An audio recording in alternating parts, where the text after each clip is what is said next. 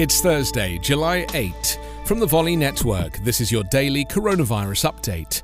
I'm Anthony Davis. New York held a ticker tape parade on Wednesday for the healthcare workers and others who helped the city pull through the darkest days of COVID-19, while authorities in Missouri struggled to beat back a surge blamed on the fast-spreading Delta variant and deep resistance to getting vaccinated. The split-screen images could be a glimpse of what public health experts say may lie ahead for the US, even as the economy opens up again and life gets back to something close to normal. Outbreaks in corners of the country with low vaccination rates.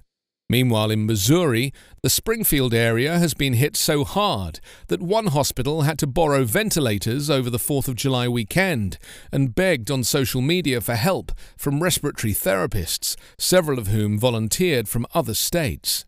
Members of a new federal surge response team also began arriving to help suppress the outbreak.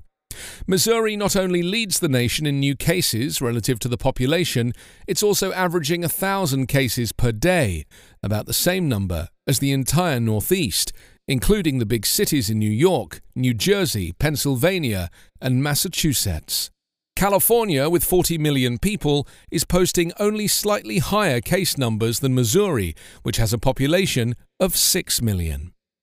The current number of tested U.S. coronavirus cases has increased to 34,628,864. 621,681 people have died. Coronavirus Update needs your help. Please support our coverage by leaving a review at CoronaPodcast.org. Your positive reviews make this show possible. That's CoronaPodcast.org.